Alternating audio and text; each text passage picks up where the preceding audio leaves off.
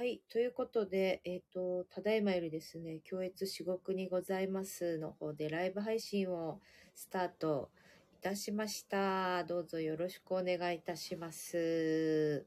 本日というか、あれですね。今年、まゆさん、早速ありがとうございます。こんばんは。ありがとうございます。いらっしゃいませ。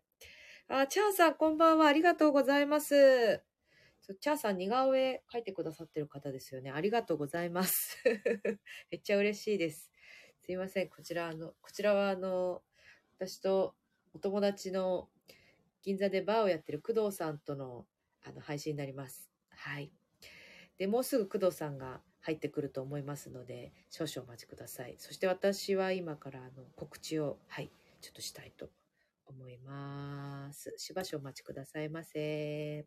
はい、ライブ配、英語になってるし、はい、ということで、ライブ配信、スタートしました。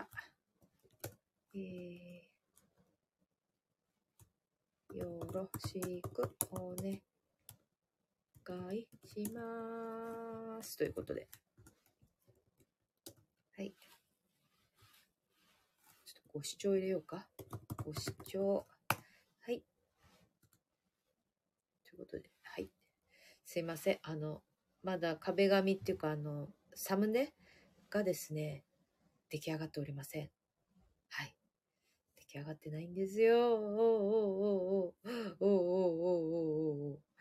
実は、出来上がってないんです。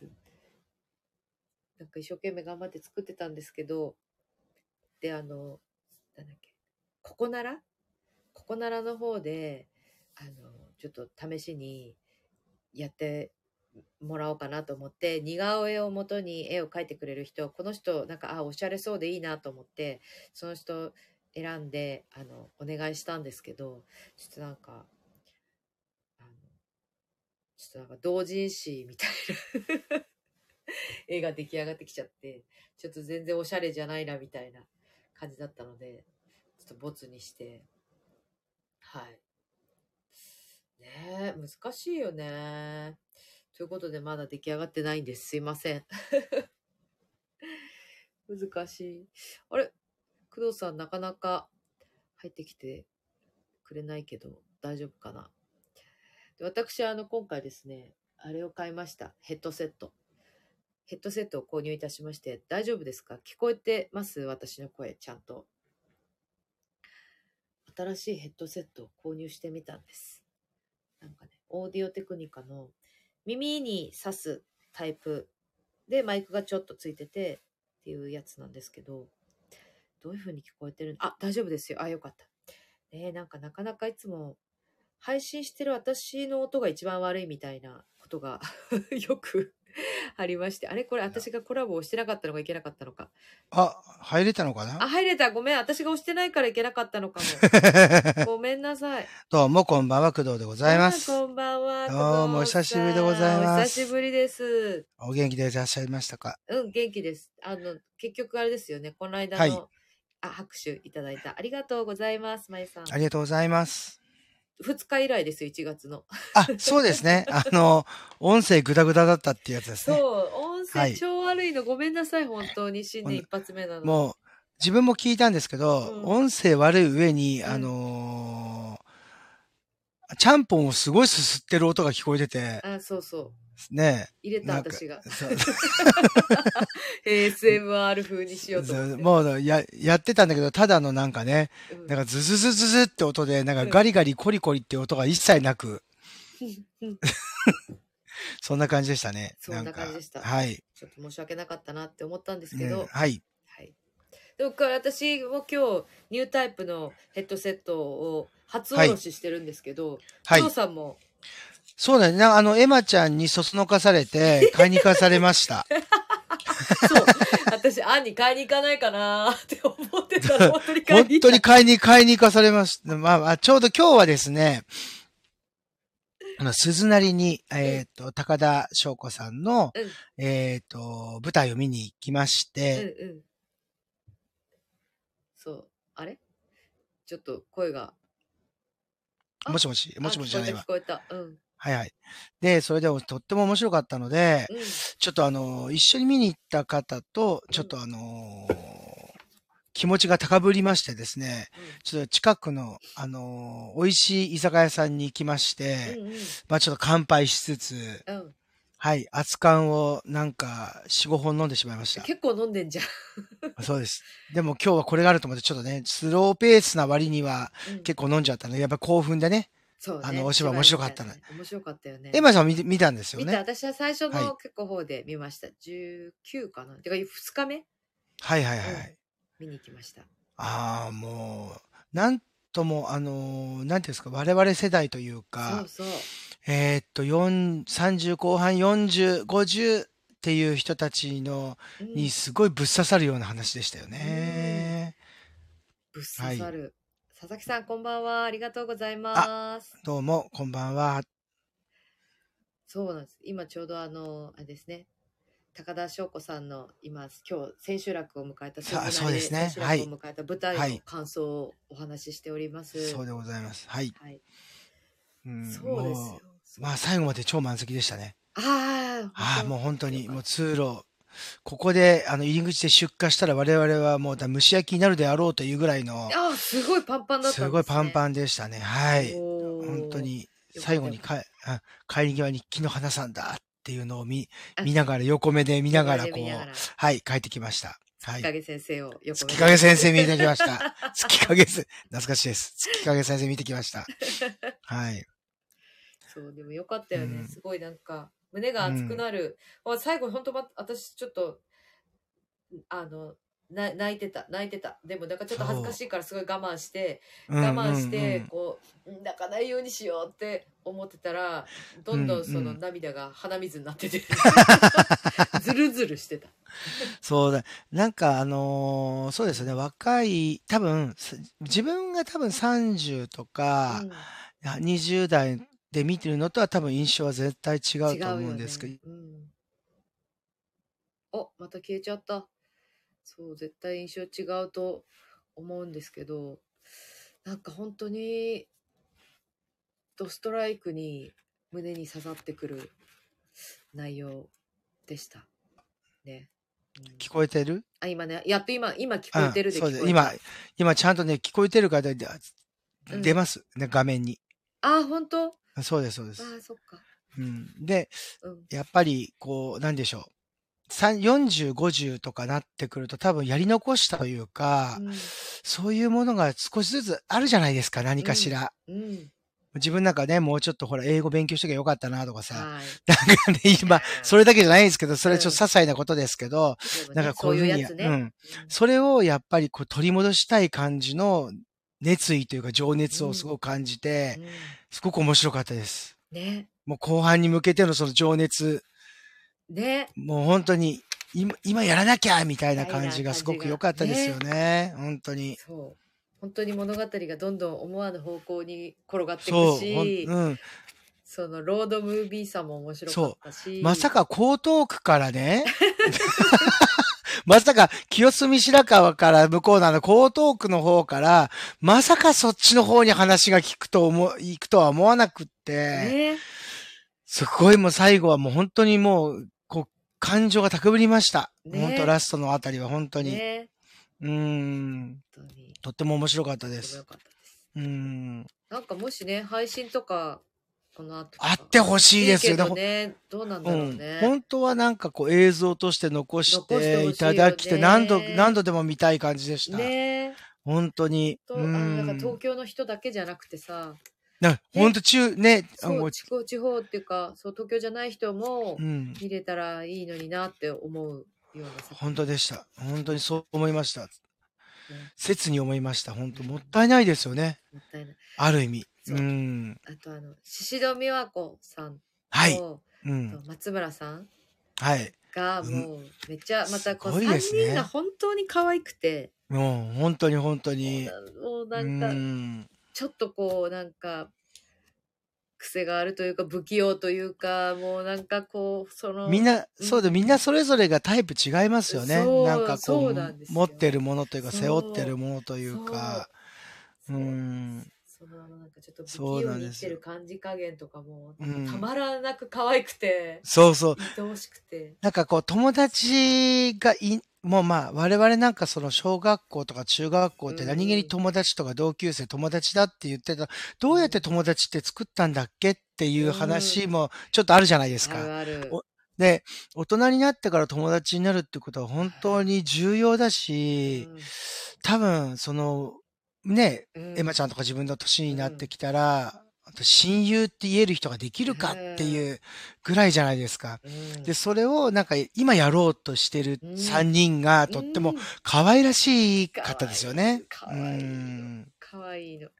つかず離れずの関係性からさ、そう信用してるのか信用してないかっていう感じもありましたけどね。そうそう、どんどんこうね。そう、かわいいよ。本当にたったさ、物語はさ、2時間ぐらい、やんたぶん。そう。2時間ぐらいの間に、あれだけの関係性にさ、まあ、変わっていくっていうさ、そのお芝居の醍醐味も含めてさ、そうですよね。たった2時間ですよ。そう。あそこまでさ、うわーって物語が動いてる。本当、ね、面白かったです。本当に、今、本当に今年はね、いい、舞台を見せていただいております。今、本当に。すごい。あ、こってんさんありがとうございます。こんばんは、右耳で家康、左耳で共演してましたが、家康がもったいどうございます。もったいどうございます。いや、じゃあ、ジャニーズに向こう張ってるって感じですね。NHK とジャニーズに向こう張ってる我々というね。ありがとうございます。申し訳ないです。本当にありがとうございます。申し訳ない。申し訳ない。いや、もう家康優先でね。ねえ。お願いしたかった。そうです。いやいやいやいや、もう我々もね、ちょっとね、微力ながらというかね、すごいちょっと、一矢報いる感じで頑張りましょう。頑張りましょう、頑張りましょう。そうです。そう。ちょっと私、ビール持ってきたんで、ビール開けてもいいですか？あ、いいですね。びっくりします。あ、はい。お、何？あ、また消えちゃった。ちょっとね、電波の状況がなかなかね、安定しない。え、そうですか？あ、聞こえた、聞こえました。はいはいはい。復習しました。あ、聞こえてますか？はい。こちら、あ、大丈夫です、大丈夫です、大丈夫です。そうやって飲もうとするから自分も飲みたくなってくるっていうものでですね。飲んだらいかがですか？じゃあ自分は何を飲もうかなというので。実は今、銀座スタジオにいましてですね。飲み物いっぱいあるってことですよね。いっぱいありますね。ちょっといっぱいいっぱいじゃない。実を言うと昨日も営業したので、在庫がそんなにないっていう。そうですね。注文教室。あ、そうか。月曜に入ってくるよね。そうそうそうそう。あ、ありました。じゃあ、自分はワインを少しいただこうかなと思っています。そうですね。はい。はい。まあでも今日も、そのやっぱり、たくさんじゃないわ。とてもいいお芝居見れたのでね、やっぱりその一緒に見に行った方と、やっぱりお酒が進んでしまったということですね。そうですよね。今ね、自分でワインを継ぎながら、あ、日本酒とワインって危ないよなと思いながら今継ぎました。ちょっと気をつけて、まずビールぐらいにした方が良かったんじゃない？ちょっと。でも、ね、あんまり良くないんですよね、日本酒とワインはね。それも、ほら、飲み屋さんが言うぐらい、飲み屋さんだからよくお分かりでしょ？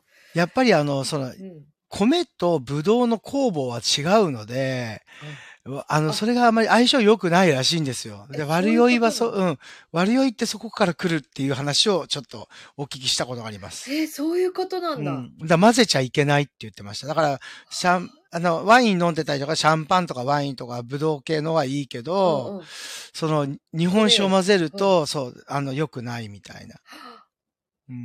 そういうことなんだ。そうです。だからまあこれもちょっと本当にどこまでが都市伝説かわからないですけど、日本食を食べたりとかしてると、してる時と、一日の中で中華食べて、イタリアン食べてってやると、やっぱり油があんまり相性良くないらしいです。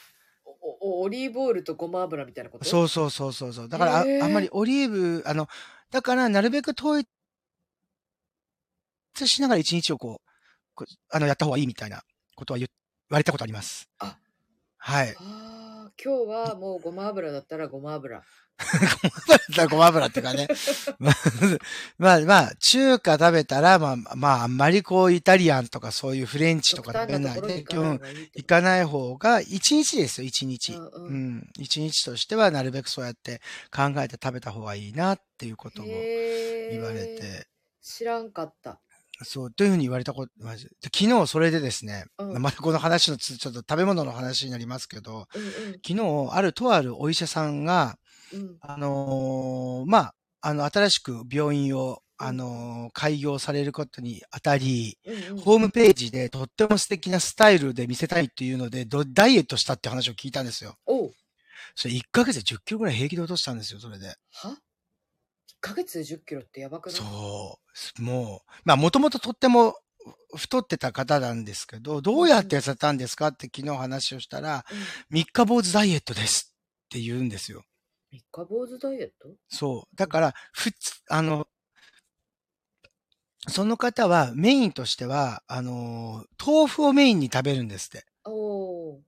だから3食でも豆腐をメインに、だからいろいろ変えて、冷ややっこだったり、湯豆腐だったり、まあ、それのバリエーションを、そこそここう変えながら、とりあえず、ソースですって。何ソースって言いました？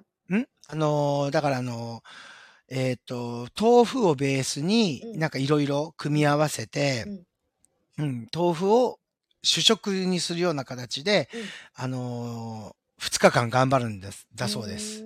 それで3日目は、3日坊主だから3日目は好きなもの食べるんですって。なるほど。で、それをずっと続けるんですって。2日は我慢して豆腐だけのメインにして、1日は好きなものを食べるっていうのを3日坊主ダイエットって言ってやってたら、1ヶ月で10キロ落ちるんですよって言ってましたよ。そうなんだ。だからずーっと同じものを食べながら、っていう、まあ、大豆ってタンパク質じゃないですか、要するに。プロテインでね、今切れちゃったね。なってるような、プロテインって大体そうですか？プロテインのところで今、プロテイン、もしっていうか、そうなの？こっちは全然聞こえてます。そう、私の方にね、多分聞こえてないとね、音声に乗ってないからね、他の人にも聞こえてない可能性がね、これはどうだっていう感じ。これはどうだ。今は聞こえてます。本当ですか？さっきの会話のプロテインで止まっちゃった。そうです。だからその後何喋ってたか。ごめんなさい。じゃあプロテインって、いろいろあるじゃないですか。牛乳ベースっていうか、ホエイとか、あとソイっていうのがあったりとかするので、やっぱり結局タンパク質をどれだけ取るかっていうのが、あるじゃないですか。で、そのお医者さん、先生は、豆腐っていうのを、大豆ですよね。タンパク質をメインにとって、で、まあ、それにはいろんな食べ方をするんだと思うんですよ。湯豆腐にしたり、薬味を焼いたり、サラダにしたりとか、例えば、いり豆腐にしたりとかっていろいろされると思うんですよ。1日3食のことを。で、それを、2日続けて、で、1日、好きなものを食べるんですよ。その、チートデーを3日に1回は設けるっていうのをやってて、10キロ痩せたっていうのがあるので。じゃあさ、豆腐をご飯代わりにして、おかずは何でも食べていいとかっていうことじゃないんだ。やっぱ豆腐料理。やっぱり豆腐がまだメインなんだ。それは豆腐を食べながら、やっぱりステーキ食べたりとかすると、ダメなんだ。多分オーバーになると思うんです、その人の会。だから、それは3日目に持ってくるっていう。なるほど。なるべくはそういうふうにした方がいいってやってたみたいです、その方は。先生はそれが合ってたみたいで、体に。で、だからもう10キロは平気で落とせます、1ヶ月でって言ってました。そうか。っていうのをやってたみたいです。それで10キロ。10キロ落とすって言ってました。今回それで10キロ落としますって言ってた、2ヶ月で。私の声が少し遠く聞こえる。はい。遠いですか？私の声。そうですか。全然こっちは普通ですよ。本当？私が多分ちょっとちっちゃく喋ってたと思う。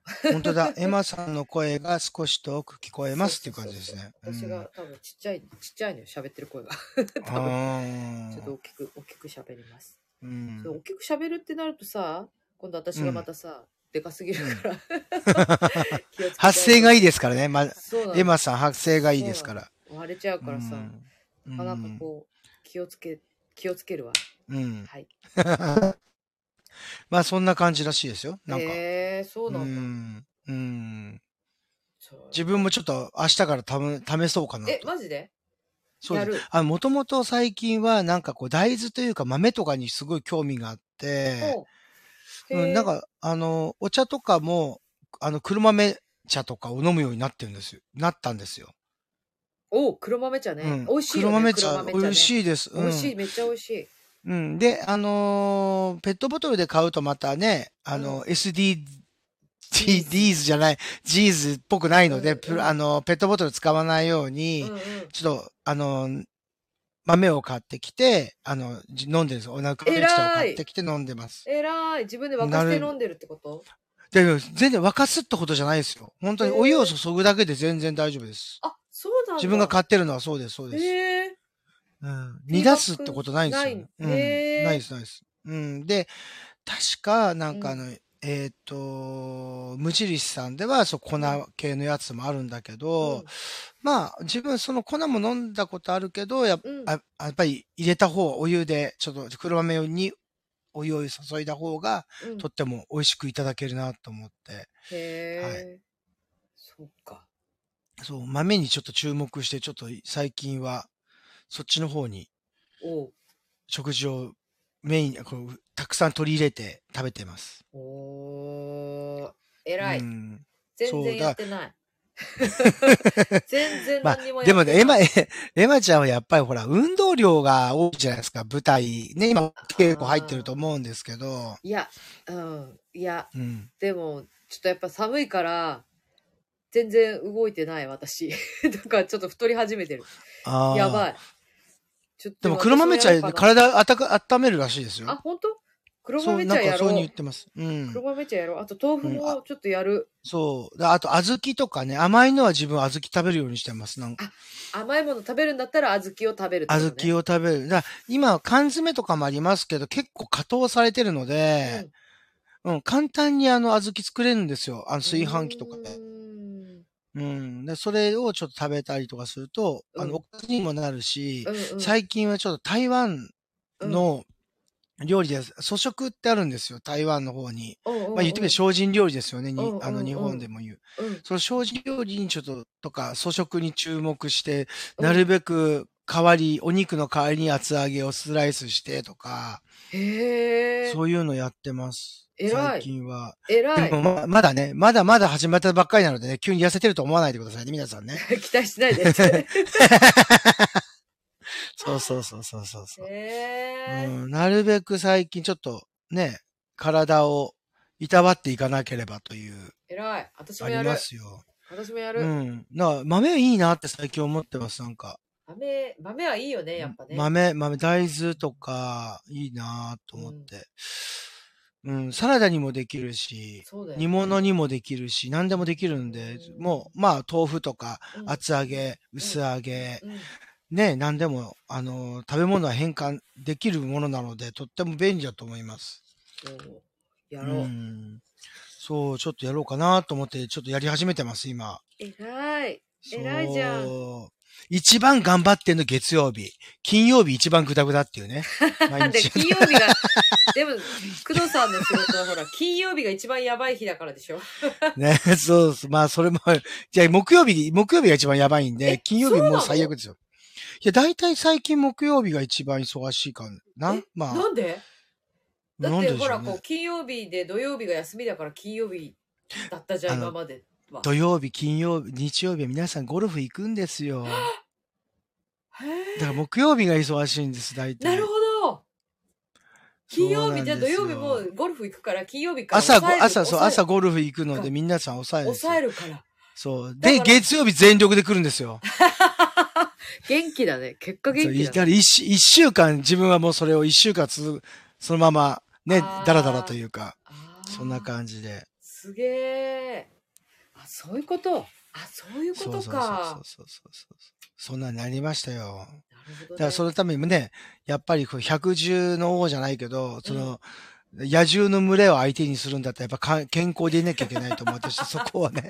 やっぱりこの1月に、もう、なぜかって言ったら、本当にその年末年始で、あ、本当に体調を崩したんですよ。嘘。普通に元気に、元気っていうか、普通に営業はできましたけど、おう。どちらかっていうと、やっぱ疲れが抜けないっていうか、ああ。う二日まではん。元気だったじゃん。てか二日まではすごいフルスロットルのまんま、なんか、感じだったでけど、す二日ね。の日にあったで、ことが。3、4、5が結構やられてて、ああ、そっか。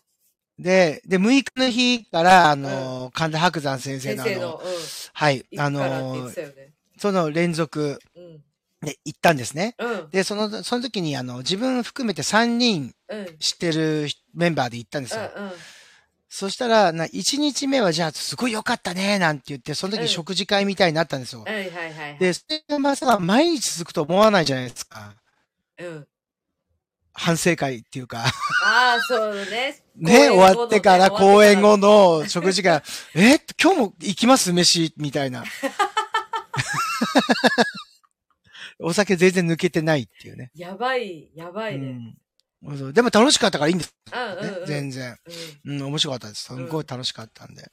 うんうんで、なんかちょっとこう自分も大学とか、うんゼミとかっていうのは全然経験ないのおで、うおう本当にそういうゼミとか、ああいう行った時の、うんてかこういう感じなんだなっていうのを思いました。連続読み行った時は。へえ、面白かったです。う私もまあん。短大だからな。うんう大ん。学、ゼミって感じでもなかったかでもら。毎日ね、講義を聞いてる感じっていああ、うなるほか、ど、なるほど。ね、それがすごい楽しかったああ、でなるす。ほど、なるほど。でもやっぱ面白かったですか、白山面先白生かっのたです。師本匠当にの。面白かったです。あ、そう。本当いいに。なあ、一回行きたかったんだけどな。ねえ。で、やっぱり周りの人も自分が見に行ったって、うあん、と、お店でうこんん、なだったよって話をしたら、う皆ん。さん興味を持って、おうおう。であと、神田伯山プラスっていう、飯野ホールでう毎ん。月やるのかな、ほう。それの、チケット、やっぱ抽選なんですって。もうへそえ。れを、もう本当おう。にもう、今日も使ってきたよとかって、今日一緒に行った子も言ってたので、うん。で、皆さん営業祭でみんな聞きに行きたい、生で聞きに行きたいっていう人多いみたいですね、今、本当に。おお。うーん。いいな、一度聞きに行きたいな。ねえ。自分も、行きたいんですけど、角田、神田伯山プラスは、うん。月曜日とか火曜日とかが多いんで、どうしてへもえ。仕事があるので行けないので、なるべくへえ。寄席の方に行くように。行ける日にへえ。行こうかなと。何神田伯山プラスって。今更まあ言ってみれば独演会みたいな。ちょっの、とまあ、そんな頻繁にやってるんですか、それは。なんか1ヶ月に1回ぐらいやってるのあ、かそんなやってんな。だ。へえ。多分、飯野ホールっていう、はいはうい、ちあり幸ま町すというよか、虎ね。ノ門のう方んで、うんうんのとこでやってるみたういん。うでん。す。はい。ぜひ皆さへん、え。気になるようでしたらチェックしていただけれチェッば。クする。チェックされたらね、競争率が上がるっていう話なんでそうすだけど。よ。そうだよ。そうなんです。そうだよ。うん。プラス。はい。プラプラス。ス。はい。へえ。神田伯山先生のオフィシャルの、うん。ホームページに行くと、出てますのあ、で、本当だ、出てぜきひた。チェックしてください。チェックしよう。宝井梅湯。あ、そう、名前か。うん。へえ。リーディングリストに入れた。ね、ぜひぜひぜひ、ぜひぜひぜひ。うん。へえ。知らんかった。そういえば、エマさんはあれですか、初詣とか行かれました？初詣、初うん。詣聞いちゃう、私に。だから行くみたいな話言ってませんでした？そう、じゃあね、行ったんですよ。行ったんですはいけはい。ど、うん。うち、毎年、必はい。ず、子供の時から川崎大師に行くんです。うん。有名な。そう、有名な、川はい崎はい大師はいにはい。行はくい。んですけど、で、昔は車があったから、はい。車の祈祷してもらって、本殿に移動して、本殿で、な全る部ほど、余計ななる祈ほ祷しど。てもらっうて、おん。札とかも全部注文うしん、て、うん、うん。買うっていうか、やってもらうんだけど、はい。っていうのをやってたんで、まあ、家族が今年はバラバラだったから、はい。沖縄に両親2人ともいるし、はい。で、私と妹と2人で行こうって言って、うん、はい。レンタカー借りて行ったんです。で、もう車ないからね。で、はい、雨降ってたし、じゃあちょっとレンタカー借りて行こうって言って、レンタカーで行ったんですけど、カーシェアリングみたいなやつで。はい、はい、はい。で、それでいつも止めてる場所があって、その場所のところをちょっと通過しちゃったの間違えて、私が。はい、はい。それで、そのまま先進んじゃったから、あ、戻んなきゃってなって。で、戻るときに、そのまま、次をこう右に曲がって戻ればよかったんだけど、正面にも道があって、もうちょっと先に行ってから右に曲がって戻っても行ける感じだったから、はいはい、と思って、で、まっすぐのところにすぐ小学校があったの。で、小学生がちょうど下校してる時間帯で、子供がいっぱい歩いてたの。だから、ちょっと嫌だなって思ったの、その道通るの。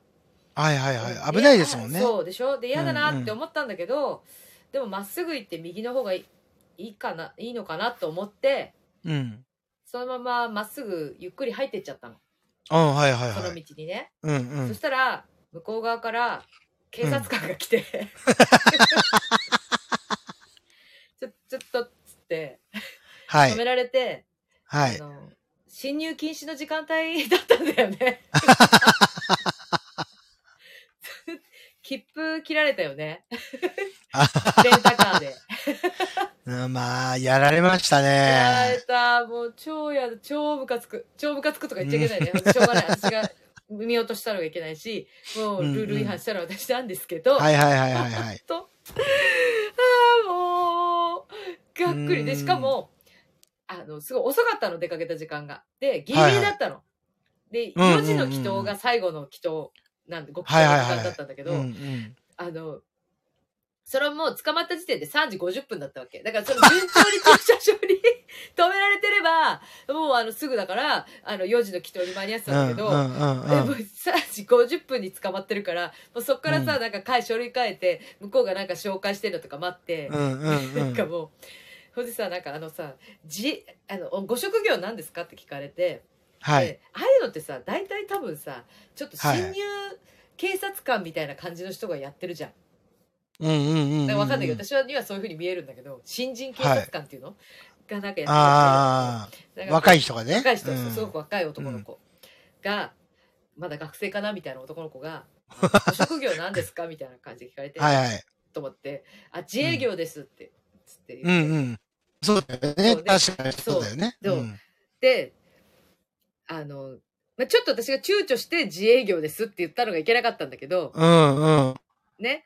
そしたら、自営業、自営業とはみたいな感じで聞かれて。細かく何だって、何だって言ってるんですね。どういう関係のご職業ですかみたいな。すげえ怪しむみたいな感じで聞かれて。わあ、もうマジかと思って。でももうなんか私嘘つくのも嫌だしさ。なんか、もうすごい嫌だなって思いながら、俳優業ですって言ったの。とか言って、とか言って、すごい聞き返されて、もうすごい嫌だと思って、俳優業ですって言って、あーとかつって。で、挙句さ、いないじゃん、そんな俳優業なんて。人いないと思うわけ。なんかさ、その青切符のところにさ、もうだから自営業でいいのにって思うんだけど、俳優業の俳が書けなかったらしくて、すいません、だから俳優業の俳がちょっとわかんなくて、みたいな、間違えちゃいました、すいません、みたいなこと言われて。じゃあそこでもうすでに足止めが何分もかかってるってことですね。恥ずかしいし、もう。もうだから自営業って言ったじゃんって。俳優業って聞いて何があるのって思って。そうだよね、もう。でも結局、5分ぐらいだったわけ。5分ぐらいだったのかな。だけど、でもとりあえず一応こう出て、こうまたもう一回戻ったんだけど、だけど今度、戻ろうにも、また、その界隈が要はスクールゾーンになってるから、進入禁止がいっぱいあるはずなわけよ。だから、もう私、怖くて川崎大師に近づけなくて、車で。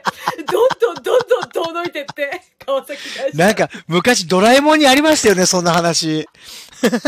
家がどんどん遠なくなるみたいな。どんどん遠のいてって。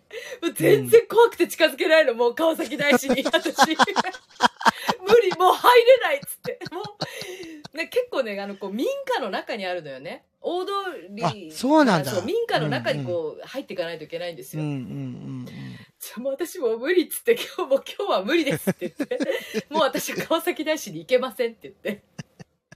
でも4時の祈祷だしさ、もうそもそも そっからさ、こう、お札何買うとかさ、こう、書いて出さないといけないから、もう無理だっつって、だから結局、1時間切符切られて無駄なドライブして、はい。しかも雨の中。すごい、最高ですね。ありがとうございます。今、私からここまで最悪だよって言おうと思った瞬間に最高ですねって言ってくれた。それ女優ですって言ってくださいっていうコメントが来てます。言えないよ。サングラスしてね。女優ですって。そうそう、女優です。それも黒いさ、黒いでっかいやつして、こう、撮るときに、こう、サングラスパッと取りながら、女優ですって言ってほしいです。ワナンバーのレンタカー、カーシェアに乗って。そう、この前、自分もちょっとそれ、ちょっと似たようなって言われじゃないですけど、先日もちょっと3年間、すごく、ちょっとうちの、とある方なんですけど、うちのって言っちゃったから時点でもやばいな。離婚調停をずっとやってらっしゃった方がいらっしゃって、で、なかなかこう3年ぐらいちょっとなかなかうまいこといかなくて、で、ようやくなんか、12月かな ?12 月に、1月の頭かなもう、12月か。に、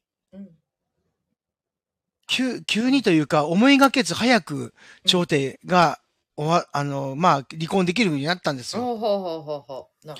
それで、それでもうね、もうこんな自分にまで、工藤くん、文明くん、ようやく離婚でき、成立しましたみたいなメールまで来て、どんだけ嬉しいじゃないですか。いや、自分なんかもおめでとうございますみたいなこと言っちゃって、いや、本当良かったですね。これで晴れて、独身というかね、晴れ、長い、いろいろ気遣い、もう疲れたでしょうから、本当お疲れ様でしたみたいなこと言って、そしたらね、じゃあ明日、お店伺いますみたいなこと言うから、じゃあなんかお祝いっていうわけでもなく何かしようかなって言ったら、で、ケーキ買ってきたらみたいなことまで言われて、ケーキ買ってきて何すんのみたいな。うちの親も何言ってんだろうと思ったんだけど、ケーキ買ってきて何すんのって、ろうそく消すにはおかしいだろうみたいな話になってて、で、それで、いや、でもまあちょっとまあね、その方もあんまりお酒が、強くない方だから、でも甘いの大好きなんですよ。じゃあその意味でも、ちょっとケーキを持ってこようかな、買ってこうかなと思って、ケーキ買ってきたんですよ。ね、ちょっとこう、ちょっといい、でも仰々しい、ね、そう、ワンホールみたいな感じよりは、ちょっとちっちゃめの、お印って、みたいな感じで、ちょっとお願いし、お印みたいな。いや、それよりは、じゃ値段は立派ですよ、一応ね。もちろん、ちっちゃくて高いやつね。ちっちゃい高いやつだったんですよ。でもそれを、言って、じゃあすいません、これお願いします。なんか、メッセージはどうしましょうって言われて、じゃあ、祝離婚成立でお願いしますと思ったんだけど、でもすいません、ちょっと言えないんですって言って、ちょっと恥ずかしくてちょっと言えないんですけどって言ったら、こちらの方に、じゃあ、書いていただけますかって言ってパッと言われて、じゃあ、もう恥ずかしながら、祝離婚成立って言って、これでお願いしますって言って出したんですよ。そしたら、結構店内もね、いろんな人がね、わらわら来て、注文するじゃないですか。もう、ケーキ、もうケーキも何もすごい美味しいお店なので、マカロンとかすごい美味しいお店なので、わーって人が混雑してきて、いやーまだかなと思ったら、苦労様、お待たせいたしました、とかって言って、こちらでお間違いないですねって全部出されちゃって。もうやべえと。ショーケースの前にこう待ってるからね。そうそう、皆さんね。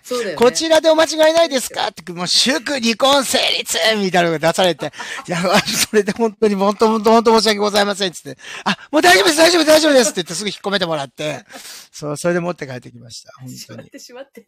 すぐしまってくださいって言って。もう何やってるんですかみたいな、もう確認をどうぞみたいに言われたから、もうちょっと、ね、こっそり書いた意味がないっていう。こっそり書いて全然意味なかった。もう、晒し燃えされましたよ。本当に。それ、喜ばれたんですかそのプレートは。いや、すごい。いや、喜ばれましたよ。ああ、よかったですね。うん、もう喜ばれたけど、みんな大爆笑でしたけどね。そうですよね。おめでとうございますってケーキ出したら、なんだこれって言われて。結構勇気いりましたよ、これ書いてもらうの、つって。ねえ、本当に。ちょっと微妙なところは確かにありますよね。うん、その相手方のね、立場、に組んだら、うんうん、そうそうでもこれで晴れてそうでもこれで晴れて独身貴族になってって言ったから、うん、あんたこう全然懲りてないねって言ったのそれで、ね、もう本当にそうなんだそうなんだ少しフリーの方がいいと思うよって言ってそうだねそういう方はそうそううん本当にお気をつけくださいみたいな本当もでもねなんかまあいろんなお互いいろんな思いがあったかもしれないけど、うん、まあねこれで一つ別々ねになるってことは良かったことだなと思いましたその時はうんなるほどそうでそれで、うん、さっきなんだよな初詣なんですけど初詣の話でしょごめんなさい私も駐車違反じゃない罰金の切符切られた話になってそう。いや、自分も、やっぱり、その、エマちゃんと変わらず、やっぱり行くと、自分、神田明神には行くんですよ。それ神田明神はもう本当に信じられないぐらい並ぶので。あ、そうなんだ。いやー、自分、並ぶ中では神田明神一番かなと思うぐらい並びますよ。へえ。神田さんだって、神田明神って行ったことありますか？ないかも、私。あ、神田明神の一番最初の入り口から、まあ、参道みたいなのがあって、うん、横に、甘酒売ってたりなんかっていうところがあって、うん、そこから大きい通りに出るんですよね。うんうん、そこから駅に向かってずーっと並んでるんですよ。うん、すごい、とんでもない距離を。へー。うん。で、それを、ちょっと、このコロナ禍の時は全然それがなかったので、うん意外と楽にススッといけたんですけど、今回やっぱり、うん、皆さん、初詣される方とか、あと会社で皆さんで行かれる方が多くて、うんうん、これはダメだと思って、ちょっと、お札買ったりなんかして、って言って、また後日っていう感じで、うん、後日お参りさせていただきますって感じになったんだけど、あうん、で他のところ、うん、あと何箇所かは毎年行ってるところがあって、うん、そこのとある神社を行っても、うん、やっぱりその会社ぐるみでこう何人かで来てっていう人たちも多いんですよ。うんうんうんうん、でそれで初詣するときにお賽銭を入れない人が多いのに気づいて、入れない人いるんですよ結構。へー。まあ、あんまり、その、初詣の、なんていうんですか手順っていうか、そういうのがわからない人がいるのかなと思って、二礼二拍手もできないし。へー。もうほんとびっくりしました。神社とね、お寺の区別ついてない人とか結構いるけどね。もういますね。お寺でね、二拍手に、やる人もいるし、二礼二拍手やる方もいるから、うわーっと思ったりするけど、神社の方でも、もうお賽銭入れる時で、なんかすっごい立派な、すっごいいいスーツ着てる団体がいるんですよ、会社の人たちが。もう、出したのが1円とか5円でしたからね。ああれなんじゃないですか、お札買ってるとか。いやいやいやいやいやいやいやいやいや。だってみんながそれぞれお参りするじゃないですか。はい。うん、嘘でしょと思う金額でした。そんなんじゃ神様言うこと聞かねえよと思って。聞く耳持たねえよ、お前。つと思って、すごい、イラッときました、本当に。そうですよね。うん。私、この間、川崎大師行く前に、小網神社に、うん、行ってますね、最近、小網に。小網、すごいしょっちゅう行ってる。いや、怖いね。金の亡者って言われちゃうよ。でも確かにね、自分も確かに大阪じゃ東京に来てすぐの時は近かったんで、本当によくお参り行かせていただいて、本当に、いや、これ多分今思うとやっぱ本当に調子良かったと思います。うん。本当に、皆さん行ってくださいって言うとまた、すごい並んじゃうんですけど。大混雑、大混雑だからさ、小網神社、あんなちっちゃいのに。そうそうそうそうそう。その弁財天、なんだっけ虎の日か。地震ですね。これ。地震です。あ、これ地震なんだ。地震です。皆さん落ち着いてください。大丈夫です。あ、多分3ぐらいじゃないですか。3ぐらいかな。いや、3いったかな。私今なんか酔っ払ったのかなって思っちゃった。自分ほら、全然、東北の生まれなんで、地震これぐらいじゃへっちゃらですよ。本当に。大丈夫です。皆さん落ち着いてください。大丈夫です。はい。そうですね。うん。そうそう。なんか虎の日？はい。の、一粒万倍日で虎の日みたいな日。あ、自分言った時ですね。そうそうそうそう。そう。この日に絶対行った方がいいよ、つって。そう。うん。連絡くれて、わかりましたっつって。じゃあ私。虎の日じゃなくてあれですよ。虎の日じゃなくて。天使あれ、蛇の日です。初蛇の日。身の日。そうだ。うん。で、そう言われたから、じゃあ行きますって言って、弁財天にお参りって言われたから、じゃあ行きますって言って。で、それがまさか小網とは思わなかったですよ。びっくりしました。家の近所のどっか行ってるかと思えば。うん、小網まで行った。すっげえ、もうそれが、やっぱそこなんですよ。そこ一番大事ですよ。自分も行くべきところは小網だと思ったんですけど、近所の弁財天行きました。いや、でも、それでも良かったかもしれないぐらい、小網激混みだったから。激混みですね。ビル丸々一周してたからね。すごいね。小網ってあんな並んだの初めてだし、本殿の列と、その弁財天の銭洗弁天の列と、二つあって、本殿はすぐなの。もう5分も待たないで、お参りできるんですけど、その銭洗弁天の列が、もうビル1棟。金の亡者だね。本当に。本当。ビル丸々一棟ぐるっと回りましたね。あ、でもね、わかります。でもそれは。でも自分が行ってた時はそこまでじゃなかったですけど、やっぱ今やっぱりね、こういう不景気っていうのもあって、やっぱり神頼みっていうのもあるだろうし、でもお参りすることは自分はいいことだと思ってます。なんか自分と向き合うのもありますし。なんかお願い事をするっていうよりは神様になんかこう宣言するみたいな。うん、そう。本当にこの前もそれうちのお客さんでもやっぱりその独身の方で行かない人がいるんですよ。初詣とかいいんですよ。行かなくても別にそれ自由なんで。でも行ったことないんだへーとかって話を聞いてて、なんで行かないのって言ったら、いや別にそういう習慣ないし、あ、もうそうなんだって話を聞いてたら、お賽銭とか入れたりとかするのとかって、いやそんなに入れないみたいな。それこそさっき言ったみたいな。あんたさ、って。子供にお使い頼むときだって、お小遣いあげたりしないと言ってくれないじゃん。神様にお願いするのに何も入れないってどういう神経って言ったの、自分。ああ、なるほど。でしょって、言うこと聞いて、お願いしたりするのに、なんでお金の1円も5円も、そしてさらにケチってんのと思ってて。意外と、いや、日本の神様って意外と人間っぽいんですよ。昔、古事記とか日本書紀読んでてもそうだけど、すごく人間的だし、そんなね、何かがないとさ、動かないの当然じゃんって思ってるんです、自分は。だから、お願いするときはちゃんと入れて、そこに自分はこういうふうに誓いを立てて、こういうふうに頑張るのでよろしくお願いしますっていうことなので、その人なんかもなんかただただ行って、お金も入れずに、なんか、彼女できますようにみたいなこと言うから、もうふざけんなよお前って思って、できるわけねえだろほらっつって言いたくなっちゃって。そう。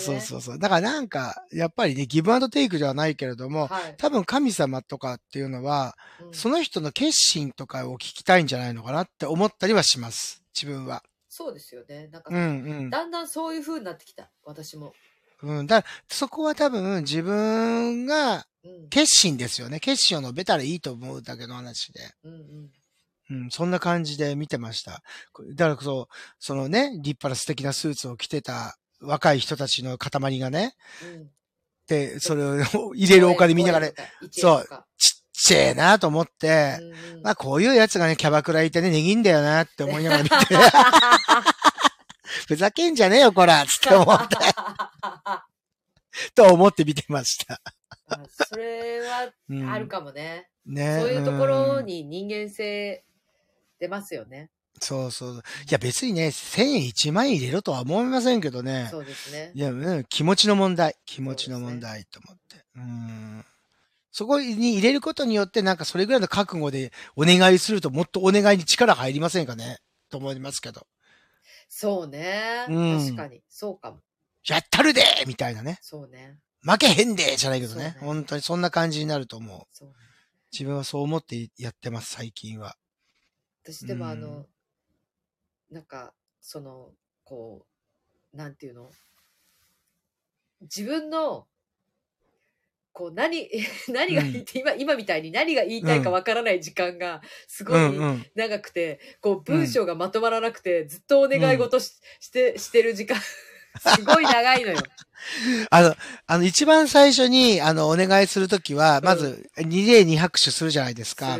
その時に、住所と氏名は言ってます？あ、言ってます、言ってます。それは言ってます、ちゃんと。じゃないと誰の願い事か神様わかんないんですよ。神様わかんないからね。で、神様って、私だよってことをね。そうそう。神様ってどちらかというと、子供に言うような簡単な言葉で言わないと通じないんですよ。なんですと？難しいこと言っちゃいけないっていうか。なんですと？だから、理解できる言葉できちんと優しくこう言わないと届かないんですよ。ああ。うん。すごい。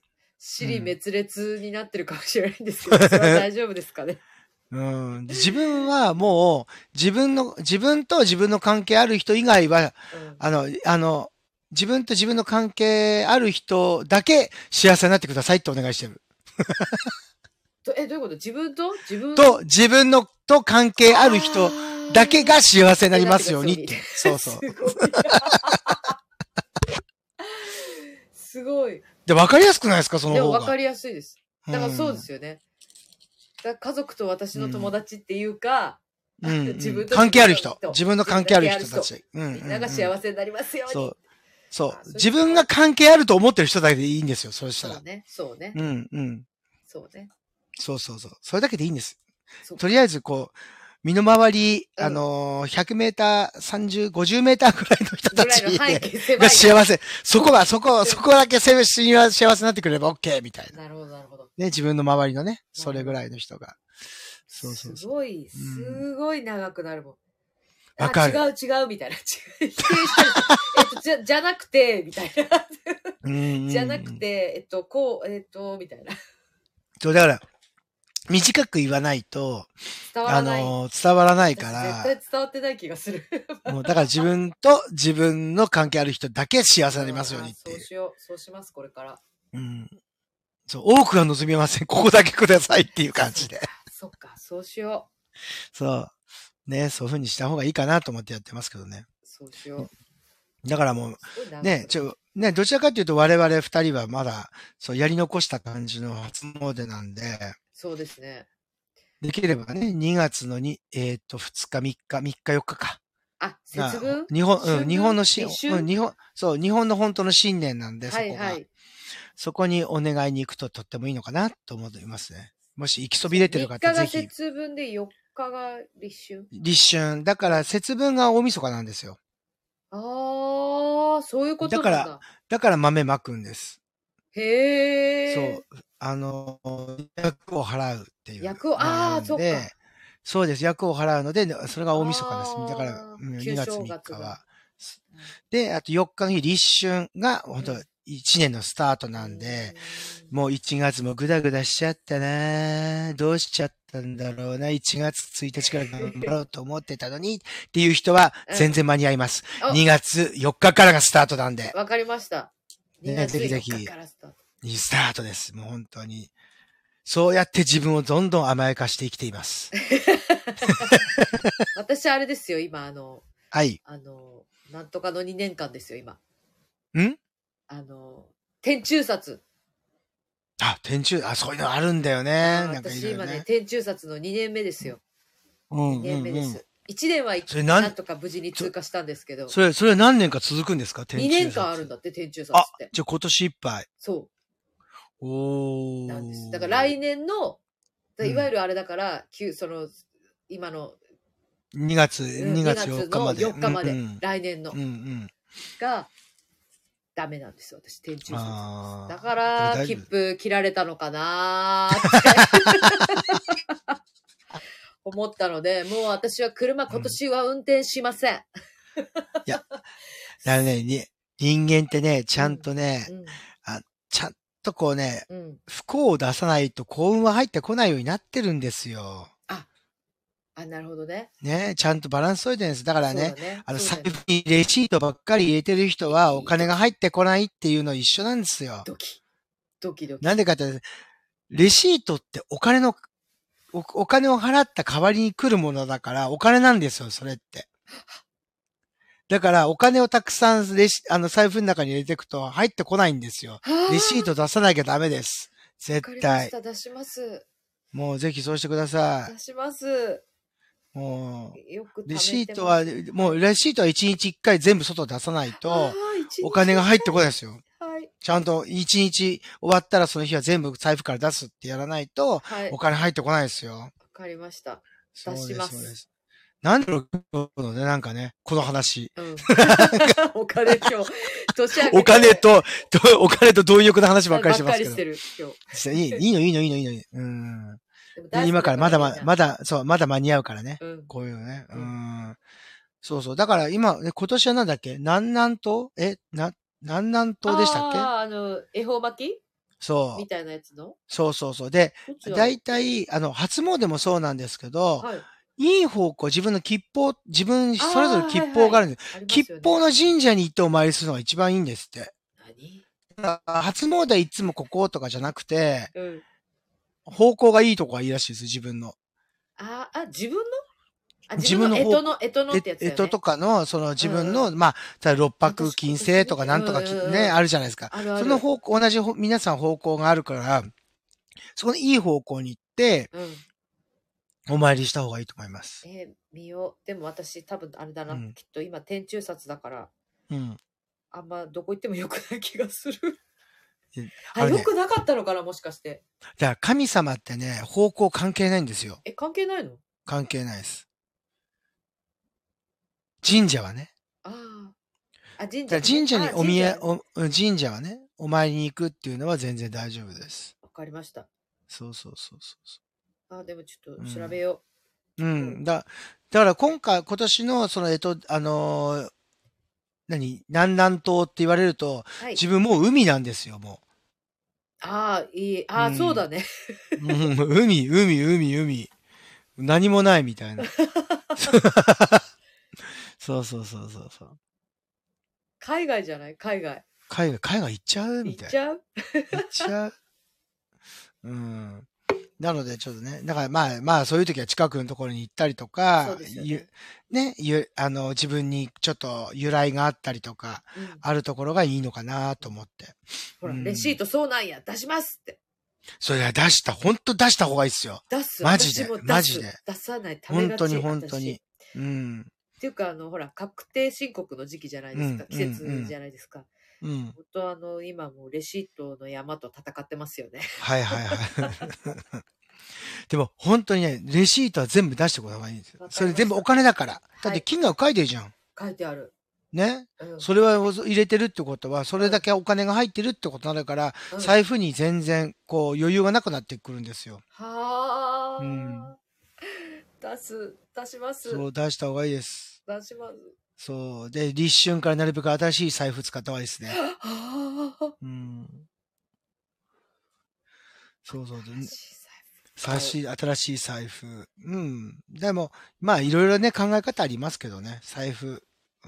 ね、なんかでも、この間もなんかその話したんだよな、確か。なんか町田マリーちゃんと中込哲子ちゃんとランチしてて、この間。その時に、同じような話になって。やっぱほら、我々って験担ぎする世代に入ってきましたからね。そう。ね、験担ぐ世代に入ってきましたからね。うん、なんか、いついつだと、うん、そのお財布を買うのはこの日が良くて、この日から大寒が一番いいんですよね。あ、それからなんか使い始め、うん、なんかでも今年入ってからの、うん、立春、だから、この日に買わないとダメなんですよっていうなんか、うん、教えてもらって、この日に買って、うん、この日に、新しいのをおろすのがいいんです。うんうん、とかって教えてもらったのに、ちょっと忘れちゃった。後でもう一回調べよう。立春がいいですね。春財布って言われるんで。あ、そうなんだ。うん。やろう。ぜひ、そうしてみてください、ぜひ。はい、そうしてみます。うん。新しい財布買おう。そう、新しい財布、色もね、気をつけてくださいね。黄色がいいって言われてるじゃないですか。あ、それ何？ラッキーカラーでいいってこと？黄色ねー。なんか、すごい。先生、なんかちょっと、みたいになってるよ。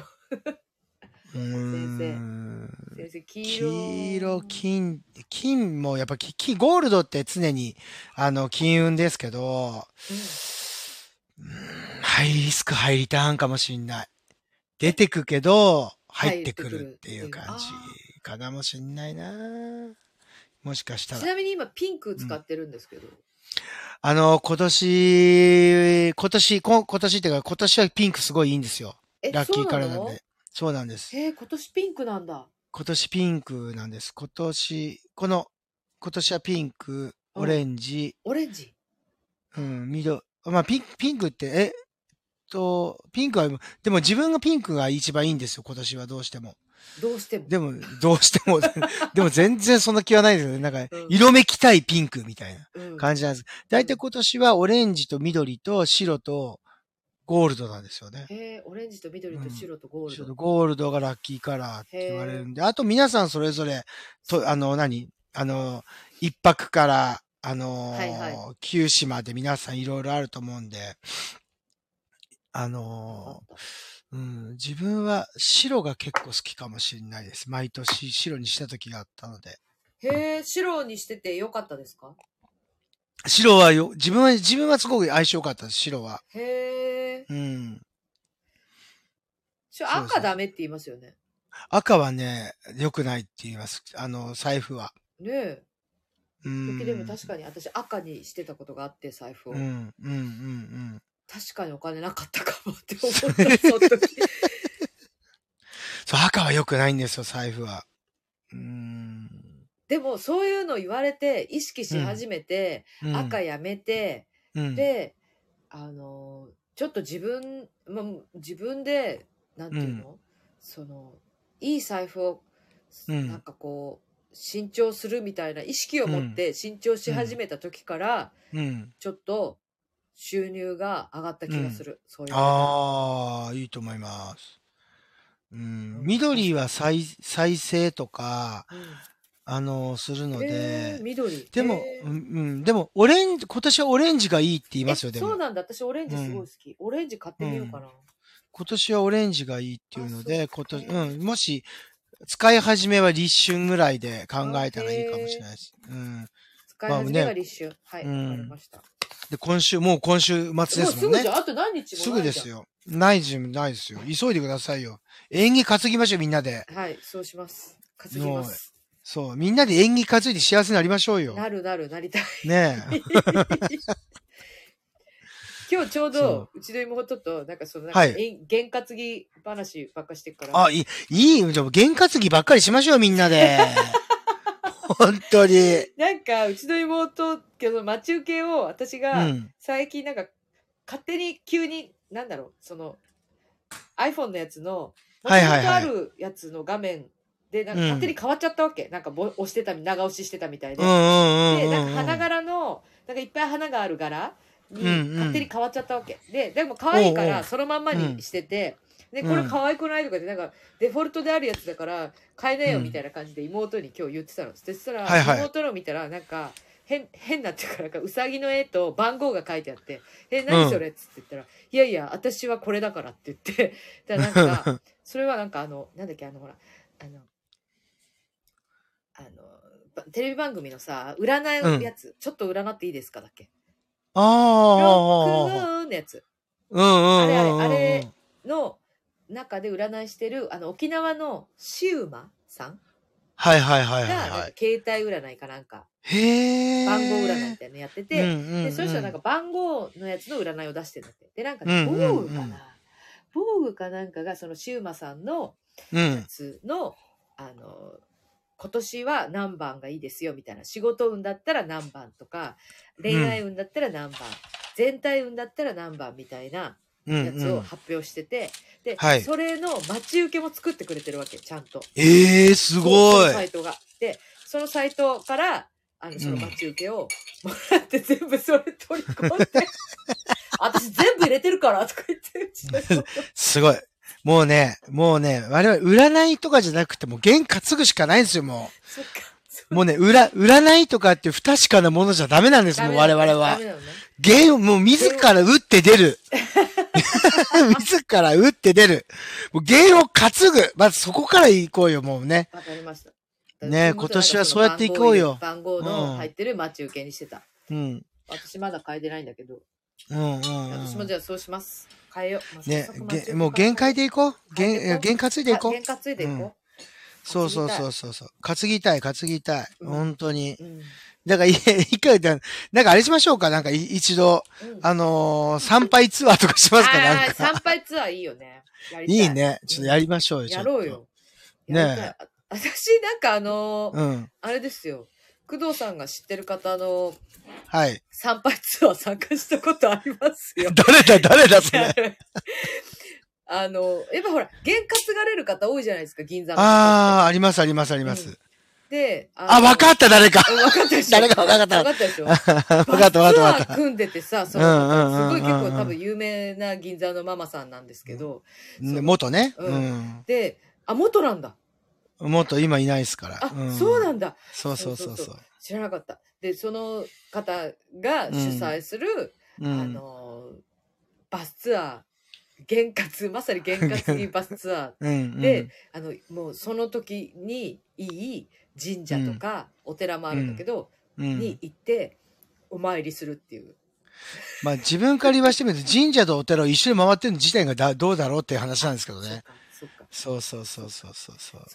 お参りするっていうやつ、参加してました、私。それでなんか皇居でお弁当を食べたい。皇居ってパワースポットって言われてるじゃないですか。自分、そのお世話係しに行ったことあります。あ、本当ですよ。そう。私でももっと後なのかな、参加してる。もうちょっと後かもしれないですよ。自分一番最初ですもん。じゃあ、そう、私、最初話をずっと聞いてて、エマも今度行こうって誘われてて、友達から。で、その、だってバスとか、もうお世話したのこっち、自分なんで。そうなんだ、手配した。手配っていうか、まあお世話した、その方をお世話したのは。そうなんです。だってバス、観光バス、そうです。2台ぐらいで行ってたよ。そう、すごいよね。すごい。すごいといえ。すごかった。そう。まあでも。私は存じ上げないけど、結構なんか多分有名な方のとかもいたっぽい。まあいましたね。自分が一番最初、第1回目ぐらいの時は、有名な方に。いや、言えない。有名すぎて言えない。まあそういうのはありますよね。なんかね、我々はなんか、だから、まあ、例えば伊勢神宮とかに行くじゃないですか。で、伊勢神宮ってやっぱりたくさん神様がいて、もうやたらめったらお願い。作法があるじゃん、あと。そう、でもね、いっぱい神様いるから、そこにやたらめったらお願いするんじゃなくて、自分はみんなほら言ってみたら産婦人科、耳鼻科とかいろいろあるのと一緒で、何の神様なのかちゃんと分かってお参りした方がいいと思いますよ、ちゃんと。わかりました。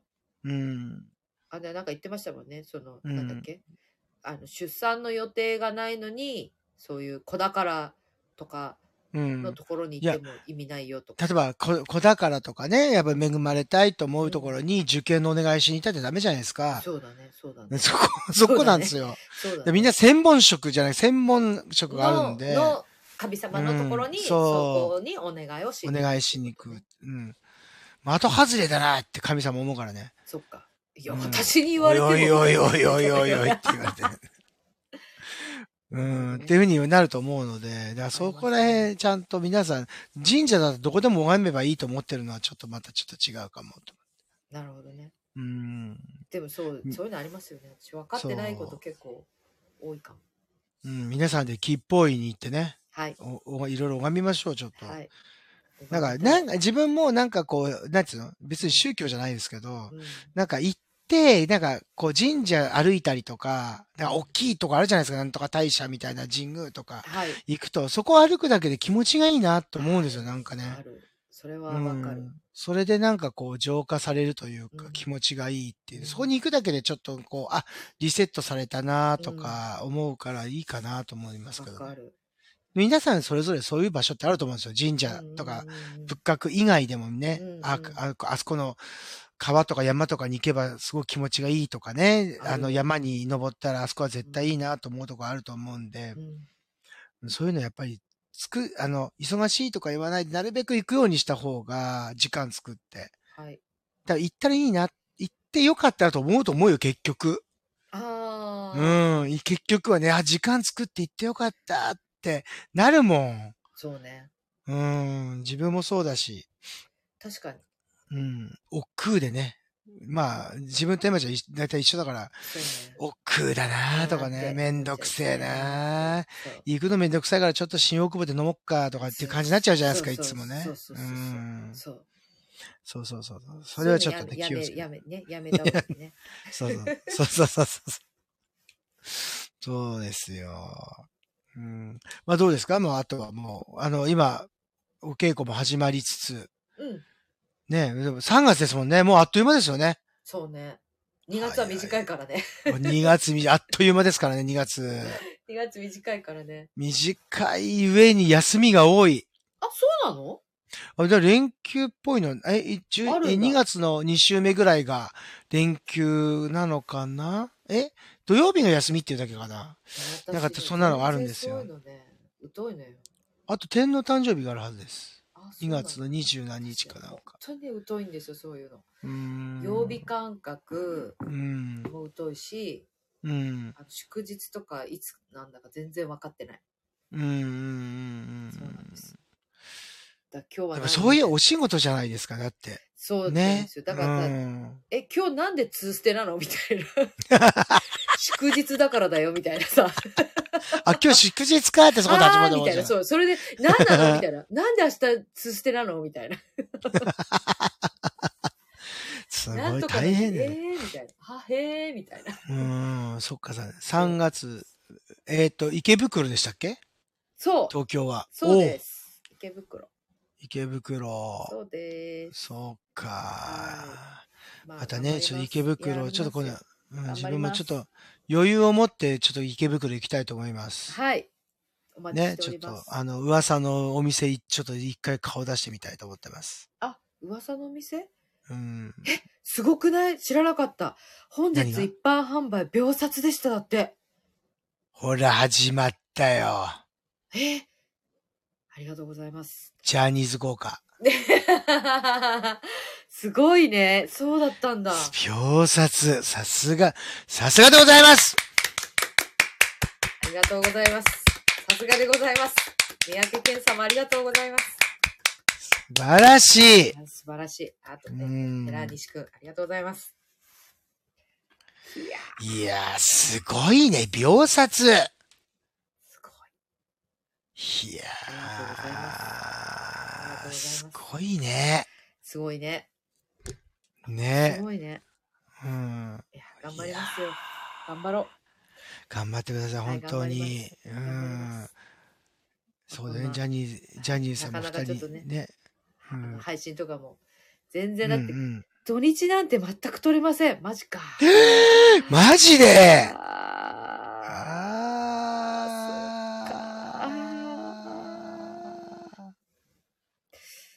なんか今、呆然としました、今。ねえ。そうなんですね。呆然としました。すごいっすね。さすがに。ありがとうございます。劇団新幹線、素晴らしい。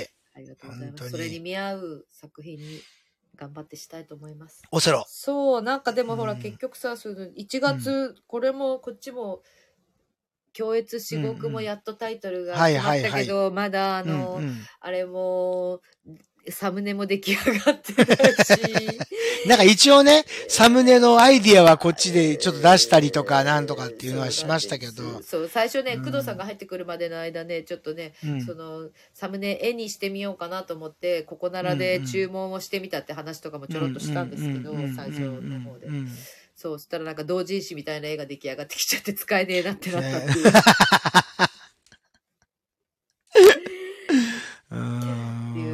まあ、ありつつ、そうでもちょっとね稽古でちょっと忙しくてですね、なかなか配信ができず今日ちょっともう1月29日終わりじゃんみたいな。おい、まあでも1月正月にアップしたっきりこれかみたいになっちゃって。そして今私のやつももう一本もう一本すぐ上げようと思ってたのに結局上げられず、今日ちょっと編集してたので頑張って今月中には私の方のやつも出します、もう一本、はい。じゃあまあでもあれですね、お稽古もあって、この本番もね、間近なんで、まあ、ライブ配信メインという感じになると思いますが。そうだね、じゃないとね、なんかお互いちょっと自分も、編集がちょっとね、自分も3月はちょっと京都行ってきたりとかするんで。あ、本当？うん、もちろん新幹線さんお伺いもいたします。ぜひ、よろしくお頼申します。はい、で京都は、歌舞伎を見に、ちょっと南座にちょっと行ってこようかなと思ってるんで、若手、中村の勝太郎くん、片岡千之助くん、あと、高之助くん、小野右近くんとね、本当に皆さん、若手の人たちがやる、次の世代。ね、次の世代うちの、若手の、若手歌舞伎をやるんで、それ意外と安いんですよ、歌舞伎に比べたら。あ、そっか。うん。ちょっとお安いんで、ぜひ、関西の方、もし本当によかったら、行っていただきたい。1万円くらいなんで、行っていただけたら嬉しいです。本当に。私も伺いますので、ぜひ。ね。うん、私が行って何があるわけではないんですけど。ないですけど。全然なります。でもまあ、東京からね。そうで行きますんで、はい。行く。まあ、ちょっとまだね、桜にはまだ早いっていうぐらいの、梅の時期かな。ああ、そっか。かな？そうだね。うん。京都は梅なんでね、春は。うん。3月に行くの？3月です。3月1ヶ月公演が向こうであるので、そのうちの1日だけ、ちょっと伺おうかと。4月には行かないのね。4月は、何ですかあれですか私が4月だと、ほら、大阪にいるじゃんっていう話。じゃあ東京取れなかったら4月行きますよ。4月だったら私いるじゃんっていう話。4月ね。それはそれで面白いですね。4月ね。それは面白い。ある意味、いろんな意味で。まあまあ、でも3月ちゃんと見に行って、はい、応援してあげてください。そう、行ってきます。本当に。なんか感想を。そうですね、なんか。ちょっと2月は、そうですね、あと、あれですね、仁左衛門さんの舞台が、一世一代の舞台がある。そうです。2月の3部は、多分仁左衛門さん、これで、この演目はやらないであろうと言われてる一世一代の舞台なんで、演目なんで、ぜひ、それも見ていただければ面白いのかなと思います。私も絶対見に行きたいと思ってますので、それは、だから今月は、ちょっと、まあ、他にもいろいろ予定がどんどん入ってきてるので、ちょっとそれは行きたい、ぜひ、死守していきたいとは思っております。またたくさん見ていただいて、ぜひどっかでタイミングが合うときに。そうですよ。ね、本当に。で、ね、これいいね。まあ、映画もね、2月はたくさん、友達の映画紹介させて、エゴイストぜひ皆さん見ていただきたい。エゴイストすごい気になってんだけど。面白そうだよね。よろしくお願いします。もう、本当に見てください。お願いします。エゴイスト気になってた。エゴイストぜひ、本当に。本当よくできてると思ってますので。見たい。あれちょっとなんか面白そうだなと思って。はい、ぜひ見ていただければ嬉しいです。で、また、皆さんからもね、感想いただければ、嬉しいと思います。本当に。ね、あれは、もう2月の頭かな ?2 週目くらいかな。へー。公開なんで。はい。もうもちろんね、出てる方もすごい、有名な方ですし。そうだよね。はい。もう、ぜひ、監督がお友達なんで、ぜひお願いします。見てください。見てください。本当にお願いします。すごい頭してる。久々にね、今回肝入りなんで、彼が本当に、予告編から全部自分で手を入れて、ポスターも全部手入れてやってるっていうので、ぜひ、本当によろしくお願いいたしたい。いたしたいってなった。本当にお願いします、本当に。分かった。見ます。いや、でも見たいと思ってた。嬉しいです、嬉しい。またに乗っていただければ。自分も初日は絶対行こうと思ってますんで、どんなに酔っ払っていようが酒が抜けてないだろうが行こうと思ってますんで、はい。酒抜けてない割とデフォルト。いや、わかんないですね。いや、もう、危ないと思ったらセーブしますけどね、本当に。なるほど。映画のためにセーブする。そう、行ったっていうだけのことにしたら申し訳ないんだよね。そうだ。行って寝るみたいな感じだったら申し訳ないんだよ。そう。そう、だから映画とかも見てないんですよね、ここのところ。いや、私本当だから今更録画してたやつを、はい。領収書の整理しながら見るみたいな。感じ。ほんと見てないな。映画館行って全然見てない。そう、劇場にちょっと足が運べてないので。ないよね。で、自分も土曜日ちょっとお仕事させていただいてるので。あ、そっか。ちょっと、それなのでちょっと、日曜しかやってない。日曜日で舞台見てるんで。今日、ゆきさかちゃんのやつ見に行ったんですか？そう、見ました。なのでちょっと頑張って。見に行きたいなと思って、ちょっと気になる映画はたくさんあるんですよ、本当に。ね。見たい。本当に。じゃあ、あれがすごい見たいんだけど、ミッシェル・ヨーの映画。まだ全然多分、日本でやるの多分全然先なんだと思うんだけど。ミッシェル・ヨーがさ、香港映画なのかな？ミッシェル・ヨーが主演でさ、なんだっけタイトル。さっきからミッシェル・ヨーしか言ってない私。エブエブあと、あれも見てないんだけど、RRR。RRR は見ない。あれ、ほんとね、チケット取れない。あ、やっぱそう。自分今ね、狙い目はね、狙い目言っていいのかな。